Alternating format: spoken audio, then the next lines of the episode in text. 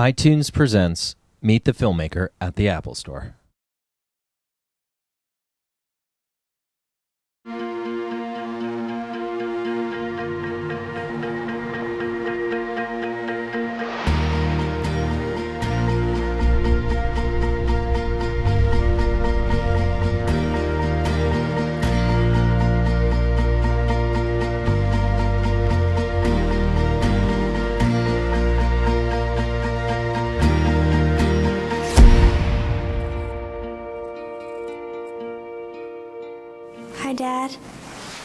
Hey, Cleo. Ten decisions shape your life. You'll be aware of five about seven ways to go through school. I need you to take Either Cleo. you noticed all When you coming back? I don't know. seven ways to get ahead. Seven reasons to drop out. When I said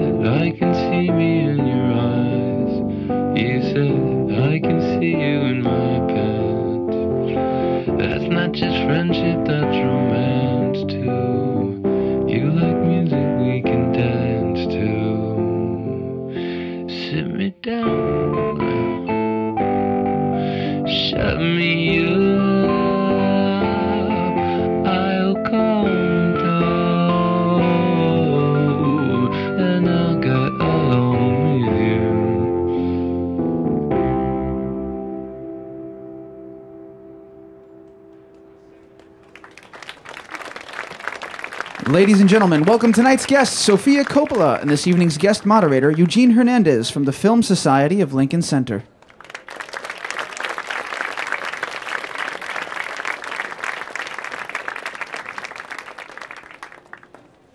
Hello. Thanks for coming today.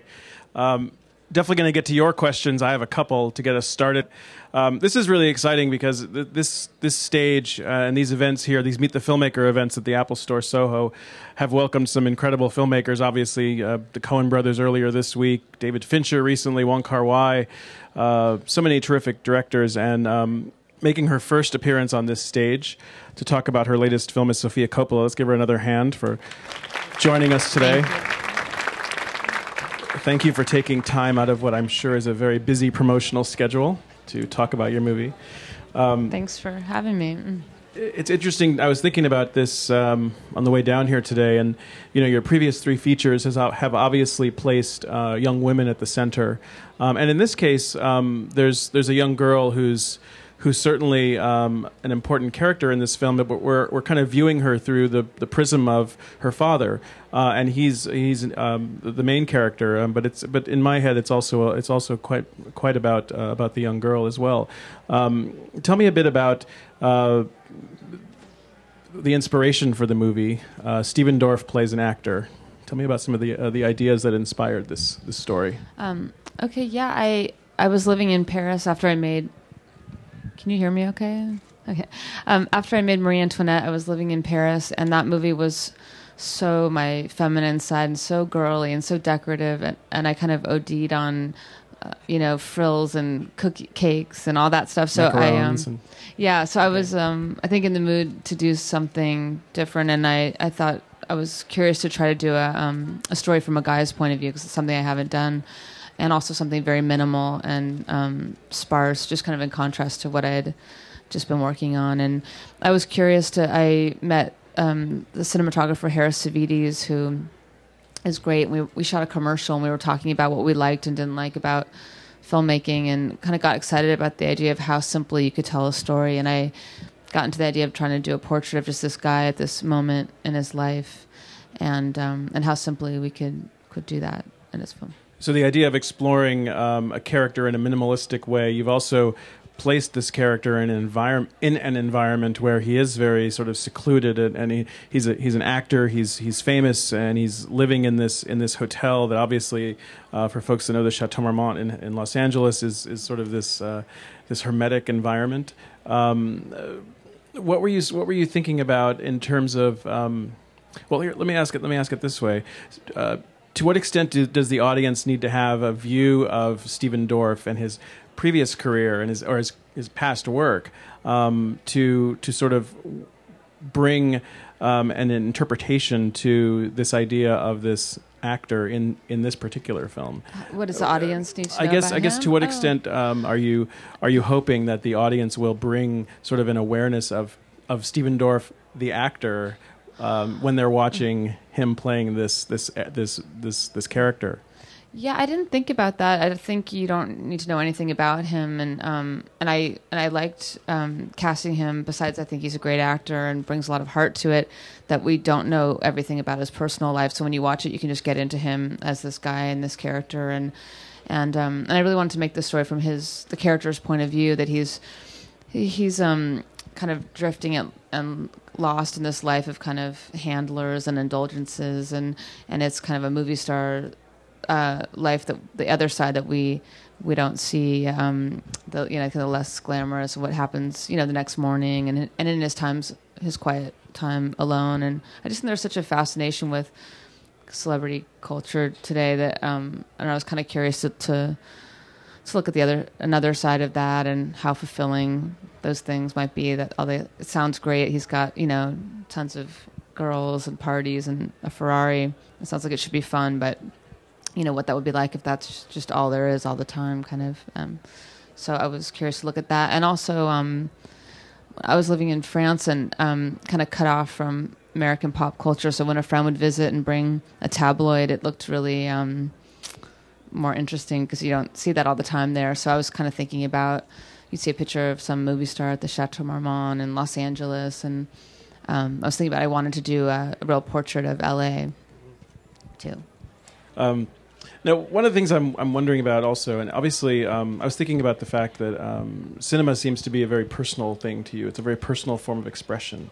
Um, and obviously, someone who you grew up clearly in, in and around film and cinema your whole life. Um, uh, and I know you've talked about this before, but I think it'd be worth exploring further. The, the time of your life when you started exploring the idea of cinema being a, a way for you to personally express yourself. And um, obviously, your your your um, the way you grew up uh, opened that up to you as a possibility. But when did you really kind of own that? When did you really uh, embrace that? I guess. Um, yeah, there were always kind of video cameras around, and we made Super 8 movies with my dad when we were really young. But um, when I was older, we made like we always had Video 8 cameras, and my friends and I would make little movies with my brother. But um, I never thought I would do that for my profession.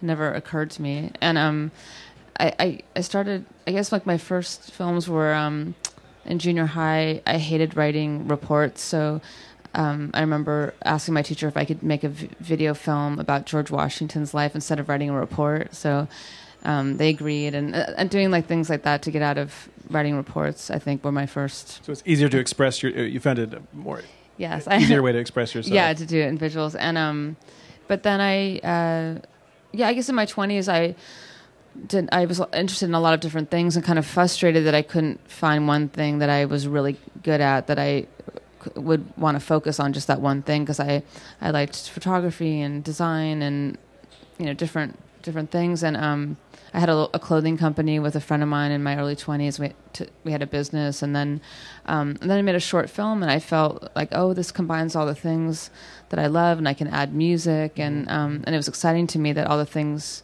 came together and it was actually useful to know a little bit about these different areas and not be an expert at one one thing. And I got to work with people that were and um so that was the first time I you know really thought about it. But it um it wasn't until I read the book of the virgin suicides that I got really motivated to say I'm going to make a movie um because I loved that book and I heard they were making a movie and I felt like oh no I hope they do it this way. I hope they don't do that. And um and I felt so possessive about kind of protecting this book that I loved that it um it motivated me to I, I started writing the screenplay adapting the book just as an exercise for myself to learn how to adapt a book into a screenplay I'd, I'd never written one before um, I'd, I'd written shorts before and um, so I was working on that, and then I, I finished the script, and I went to the producers because by then I was so into it. I really felt like I had this whole idea of how it should be made, and um, I went to the producers, and luckily they, you know, considered me, and um, and, and that's how I started making films.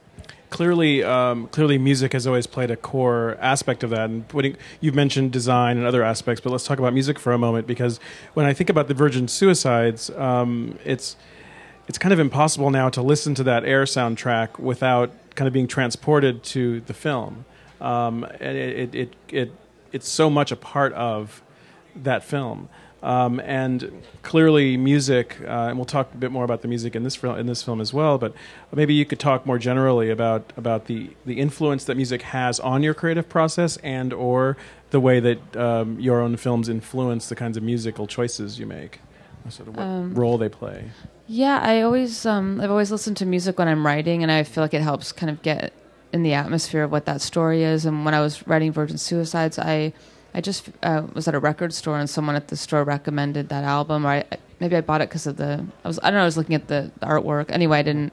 So I started listening to that Air album when I was writing the script, and um, and it just seemed to relate to the the mood of what I was working on, and so I thought um, to ask them do, to do the music for it, and then um, uh, so yeah, even now whenever I write, I listen to music, and a lot of times the music ends up in the movie or similar. Um, there was a Bryan Ferry song that I used to listen to over and over when I was writing this. It's in the end credits, and um, some Sebastian Tellier and and Phoenix's "Love Like a Sunset" that we used in a film. So for me, it helps me when I'm writing, and then it just becomes um, a part of it. And I also put together kind of a scrapbook of visual references at the same time with the music, and it starts to be the the beginning point of, of the story. So at the time, uh, you mentioned having lived in Paris. You mentioned, um, and at the time you made Marie Antoinette, I believe I didn't check the date on this, but I believe some some point after that you had a child. Um, I can only imagine that that um, played into your decision to make a young girl or or child uh, an important character in this in this minimalist story that you decided to explore. So, what have you thought about what impact that had on on the story itself or the ideas? Yeah, definitely. My um my daughter was born. I took the year off to be with her, and then when I started getting back to wanting to write, um, you know, it was really on my mind. Um, you know what that experience had been like, and how it changes your perspective and your priorities. And so I was thinking a lot about becoming a parent, and so I thought it would be interesting what what it'd be like for this guy if he had a had a daughter, and and um, yeah, so that's how the daughter character came in. I have a couple more questions, but I want to give the large crowd here a chance to ask their questions as well. Um, and I know there's a microphone that, if you have a question, raise your hand. There's a microphone that we'll bring to you. So I'll let uh, I'll let my colleagues from here at Apple choose where to go first. But is there a microphone on this side, or are we only on that side? Okay, so Matt's on that side, coming around the back. So we're going to go right over here into the uh, fifth, fourth or fifth row. Hi. Um, there was a lot of reaction in Lost in Translation to, of course, the whispering scene, and similarly, there was a lot of reaction in Marie, Antoinette to the converse shot. And I'm wondering if, as you're moving along, you think of these moments and um, you wonder, gee, are people going to focus on that a lot, or are these complete surprises? Yeah, I um, yeah, they're well with Lost in Translation, the the whisper that I never thought that that would be anything. I, I'm always surprised that that's something that people really notice. The Converse shot in Marie I didn't think of it as a big deal. We kind of just threw that in for fun, but um, I could see how that would stick out and that people would ask about that. But um, yeah, I guess you never you never know. I don't really. Yeah, I'm always surprised. I'm always surprised what the things are that stick out. I'm not sure what they are here. There's a there's a question way in the back. I see a hand, kind of near the uh, near the poster behind the microphone.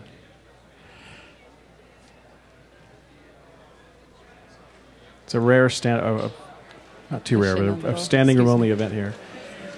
Um, first off, I'm a huge fan. Thank you. Thank Your you. films are wonderful. Um, but two questions, if you will. The first, uh, you said you didn't like to write much when you were younger. Um, did you get straight into screenplays, or did you ever write fiction stories first? And um, do you think it's a huge leap to go from that uh, form of writing into screenplays? Um, I had written a few kind of little stories, but I was never um, that big of a writer. I, I, I wrote a few kind of short stories, small small things, but um, I I find screenwriting easier. I don't know easier. I it's um yeah, I guess for me when you're writing a script, it's not the final result. So so when you write a a story or something else, it's I feel like you choose your words more. You have to be more careful because that's the final um, way it's going to be. Where I feel like writing for a film, I feel more freedom just to write whatever because it's not. It's just a, a notes into how to make the movie, and it's not um, really meant to exist on its own. If that makes sense. So I feel kind of more relaxed about it, and um, and um, sc- yeah, screenwriting. I I just um, yeah, I, I, I think I, I wrote my short film, but but with Virgin Suicides, I, I that's how I kind of I learned I kind of learned how to adapt a book by by going through that. And just, if you don't mind, one more question. Um, in today's art form, and as a director, do you feel you need to know more about the technologies? You know, being here at Apple, talking about Final Cut Pro, things like that, or is it more creative and? I feel like luckily I work with um, people that that are more tech savvy, so I don't have to learn about it. I'm not very good at that, and I I love gadgets and toys, but I um I I don't know that much about them, so I I'm glad to work with people that do. So I I, don't, I feel like as a director, it's great if you if you know about all that, but if you don't, that you get to work with people that do. So it's okay. I want to switch gears a little bit and talk. Uh, let me ask a question, and then we'll go to another one. Um, I was just I was just thinking as as we were talking a little bit, um, thinking about influences and thinking about cinematic influences. Um, in particular, with this film, um, it's it's presented in a very minimalist way. Um, I'm wondering if there were particular films that you were watching after Marie Antoinette that in, that that sort of uh, beyond just the idea of making something that's that's more um, spare or sparse. Um, were there particular films or filmmakers that informed sort of the look of the film or some of the ideas behind it? Yeah, I I watched Paper Moon, the Bogdanovich film, which I've always loved because of the. I wanted to look at the father daughter relationship. It's kind of like a buddy movie between them, and it, I showed it to the actors, and um, you know, said I loved the the spirit of that, and um, and I. Oh, I watched American Gigolo again and Shampoo, and I was just thinking about those really iconic LA movies and wanting to do something like that for today's LA that felt like LA, and um, uh, and then my brother told me about a Fellini short film, Toby Dammit, when I told him this idea, and it's about a an actor, and there's a Ferrari um, in it, and a and a film festival kind of. It's, it's it's more dark, but it, it's related. It has things that are definitely related to this. So I find it yeah helpful to to watch other things. And then for the look of it, I I, we, I looked at um, photography books with Harris Savides, a cinematographer, and we, we talked. We looked at photos as references. Are there particular photographers you can remember that, that you guys uh, pinpointed? I'm just curious. Yeah, I mean, for me, I, when I was writing, I, I looked at a lot of Helmut Newton photographs because he lived at the Chateau Marmont. I wanted to have those kind of Helmut girls in that decadent world, and they, and, and because they do a lot of fashion shoots there. And there's a scene towards the end where he comes back in the hotel, and there's a topless girl getting her hair cut, which is from a Helmut Newton photograph. And um, and I looked at Bruce Weber photos for this kind of young movie star portraits, and Paul Jasmin, who's um, who was my photo teacher. He did a lot of portraits of um, kind of young people in LA. And then Harris showed me some things. Um, I can't, we looked at one book. I can't remember who the photographer was, but we looked through things for the colors and, and that. I'm going to take a leap. Is there is there a little bit of uh, the brown bunny in the opening scene to the movie? I've never seen that. People have a- keep asking me that, so um, I haven't seen it. Someone um, someone sort of skewed my perspective because I hadn't seen the film yet, and, and he said he said watch the opening scene. You're going to think of uh, the brown bunny. So of course I was I was skewed going. I thought in. I was being so original, and um, but I, no, I haven't seen that. Um, okay, so more. I think there was a question you were trying to find over here. I don't want to cut them off.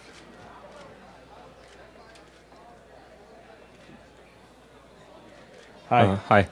Um, my question is from uh, about like the director's craft.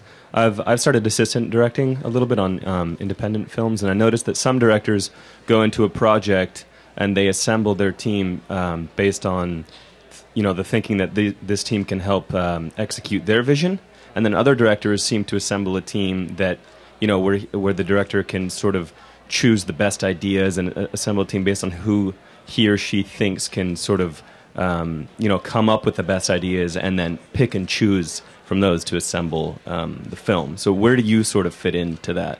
What was the the first choice was to, The first choice is, you know, the director has a vision and they assemble their team based on who's going to. So without Yeah. really deferring any decision making to anyone else. Oh yeah, I think um, I, if I have to choose between the two, I would fall more in the first category. I feel like I have a really strong idea of what I want to make and what it looks like, but um, but then when we're filming, it's it's really a collaborative um, you know effort. That's you know the fun of it. When I'm writing, I'm all alone thinking of the story, and then I get to be on set with all these you know great um, artists and technicians, and you know collaborating. So I have a strong idea, and then of course they with the art department they'll give me you know choices of what couch or whatever and then i choose or working with a cinematographer um i feel like it's you know we we we, we look at the her- the rehearsal of the actors and we really you know he'll suggest where to put the camera and i'll i'll agree with that or i'll say oh let's try it over here so i feel like it's um you know really collaborative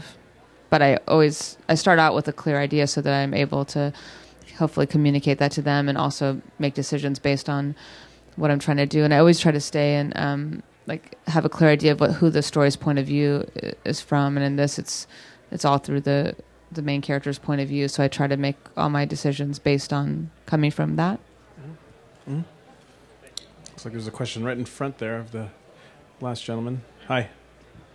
Hey, so uh, I have I have another uh, kind of directorial question. Uh, so when doing a film and working closely with uh, an adult actor playing an adult and uh, a child actress playing a child, um, do you, do you find that there there needs to be um, uh, they need a lot of direction? Uh, the the child actress ne- needs more or less direction to play you know a child you know as a you know a role that you know they play in life but with you know in the setting of uh, the relationship that they are in.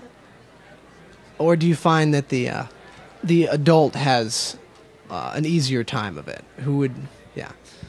Oh, um, I think there's something interesting there about the dynamic. You're, I think you're trying to. I think you're asking about the dynamic between an adult and a child, and perhaps a child might play to try to play too much like an adult, and you have to sort of strip down, and make them be more childlike. Is that what you're? saying? yeah or, or if they just step right into it and you're still saying you know oh you know you need you need to regard your daughter like this that sort of thing and you know uh, but uh, I, I i'm just curious because i could see a kid doing finding it completely natural or a challenge Yeah, I think it totally depends on on the kid. Elle Fanning was really a natural actress, so um, she was very she's just smart and intuitive, and um, and she has a combination of being really mature and wise, but then also really a kid. So I think that really um, came through, and um, we ta- you know I talked to to both of them about you know the kind of the approach of the film and the characters, and then we did a lot of rehearsals and improvisations before filming, so they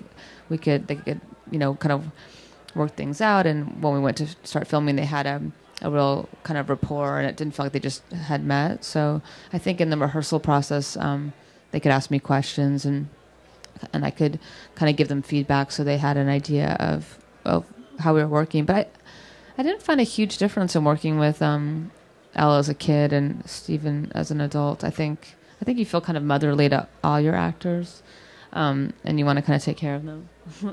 and um, I was worried that was coming here.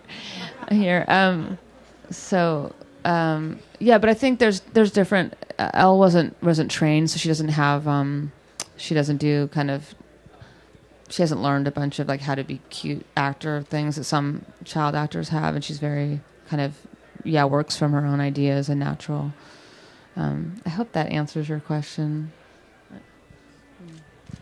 Um, why don't we talk a little bit about working with Stephen? Um, you know, uh, after seeing the film, it, it's it's it's kind of hard to imagine anyone else in that role, and I think that's perhaps I'm bringing to it part of my earlier question about sort of my my awareness and knowledge of his career is, is sort of informing how I how I view this character. Um, but let's talk a bit about the casting process there, your your discussions with him, working with him to to kind of build up this character, and then it seems like you kind of had to strip it back.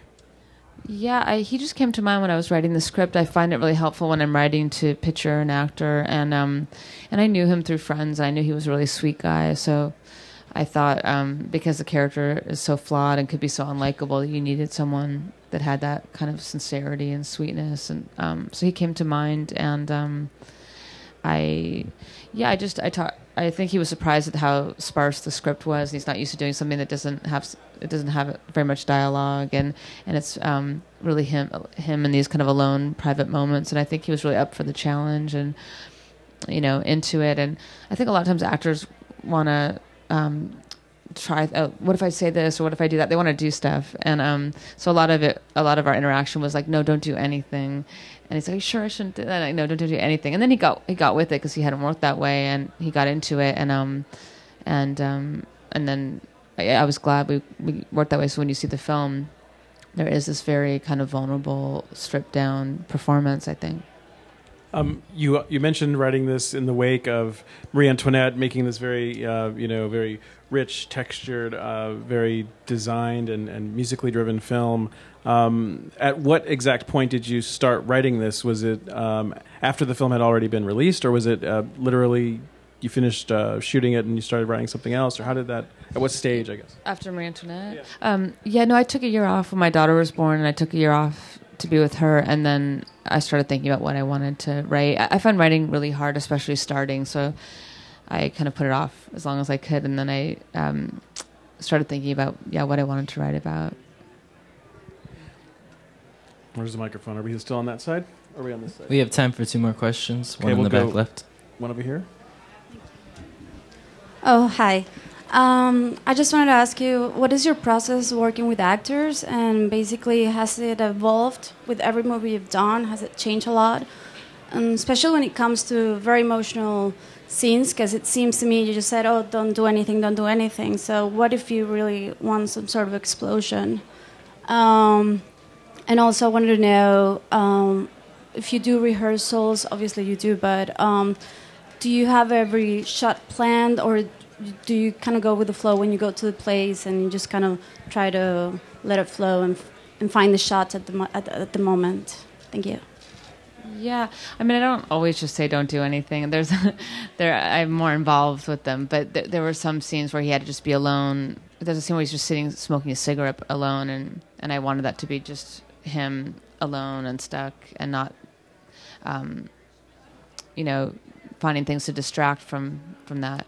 And um, I I like to talk when we're filming. I I I, I learned that from my dad, so I'll just talk during a scene if if I have an idea. There's um, there's a scene where there's very little dialogue, but they're looking at each other at this breakfast table, and there's a lot going on. I like the things that um, that you can communicate without without words, just by a look or a gesture. And so sometimes I'll talk during the scene and and say something that um, asking that actor to convey that, but without dialogue. And um, and then I find rehearsals and doing improvisations before filming helpful to um, kind of form the dynamic between the relationships.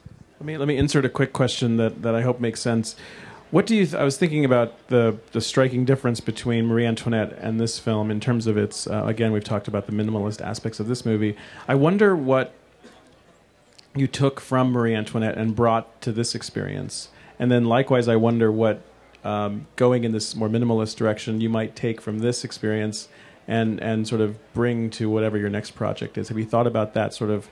Uh, I'm thinking about As it in as terms the of actors, uh, or in general. I'm not sure which way you might take it. I mean, you could take it in relation to the actors or in relation to your own sort of um, approach as a filmmaker. Because I, I, I sort of imagined um, Marie Antoinette being uh, a much more, and I could be wrong, much more intense, sort of grueling experience. Just uh, so much, so much, you know, the period aspects of it, everything else. So I'm wondering what that sort of that working on that scale brings and and gives you as a filmmaker when you're working in this more sort of minimalist way. And then again. Yeah. Where it takes you. Oh yeah, I'm not sure where where it will take me yet, but I definitely thought Marie Antoinette was really um, very daunting, a huge undertaking with a huge crew and hours and hours of costuming and makeup and extras, and, and it was um it was almost like organizing uh, troops or something. It was a different. Um, a different thing than this, which was very small and intimate, and I could really focus on these two characters, and um, and I I like working this way because the focus is really on, on yeah just an intimate story and also there's more flexibility and freedom i think on a, a big period movie you can't just switch gears easily because there's so much involved. Where this, we could say, oh, you know what? Let's just run down the hallway and get a shot, or you know what we feel like. So I think I could be more more flexible, um, which which I really enjoyed, and and having a small crew. We had um, we had to have a small crew to film in the real hotel room, and then and then yeah, we could move around and do things. Let's just go out to the balcony because it looks nice out right now, or try try things more. Yeah, to I be mean, I more was- experimental. I was wondering about that in the hallway specifically. I mean, it's you, it's Harris, it's. I mean, how many people? I mean, we had a, a bigger crew, but uh, I don't know how many people. But when we were shooting in the room, it'd be like maybe six of us or something, and, and it was fun. It was more like film school where, um, you know, I could fix their hair and everyone could help out in different departments. Where on big movies, there's all the rules about you can't touch a prop if you're in the costume department, and and it has it has a more homemade feeling, which I like. I imagine that could isolate you as a filmmaker to a certain extent because you sort of have less of the ability to sort of. Yeah, it's nice when it's small and you can just all help out, and it feels more yeah homemade. But I'm not sure. Um, yeah, where where I'll go from here. We I think we do. A, can we do another question? We have a question right over no- here. There we go. Um, when you make a smaller, more intimate film like this, I guess uh, you're sort of setting certain tools aside. You know, less costuming, less period. Uh, did you find that there was a pressure or a, a worry that it, you may not be engaging as much as you could, or you know, like you're making a tiny film, you should make a big film, you should have more visually going on? Um, no, I think it was just really important to have you know to to have um, the characters and the acting be engaging because you can't rely on other things to entertain the audience. I guess you know there isn't um, there isn't as much to look at, so it's really focused on their performances. And um, but I, yeah, I didn't feel a pressure in that. I mean, I, I guess I felt I had to focus on that. I had to focus on um, really the characters and the and their performances because there yeah there wasn't anything else to fall back on. I think. Besides, uh, besides promoting this film, and which opens December twenty second, uh, The Angelika. at the Angelika here in New York, and for those listening on iTunes and a number of other cities around the country as well, um, and raising your daughter and everything else. Are you are you doing other? Are you writing right now, or are you, what else are you doing? Um, are you designing other things? Are you? I mean, you have so uh, many other projects. Oh no, I um I've just been kind of focused on getting this this movie out and the promotion, and I get really involved in like all the posters for each territory. So Really? I find it um pretty consuming until the movie comes out. So I'm excited for it to come out and then take a little break and get back to writing. But um and yeah, spending some time with my family, and then um yeah, I'm not sure what I'm going to start writing. I have a few ideas, but I'm not sure what they're going to turn into. Well, uh, the film was was the big the big winner at the Venice Film Festival this year. Congratulations to Thank Sofia you. Coppola. I hope you all get a chance to see somewhere. Thanks for coming. Thanks for coming. Thank you.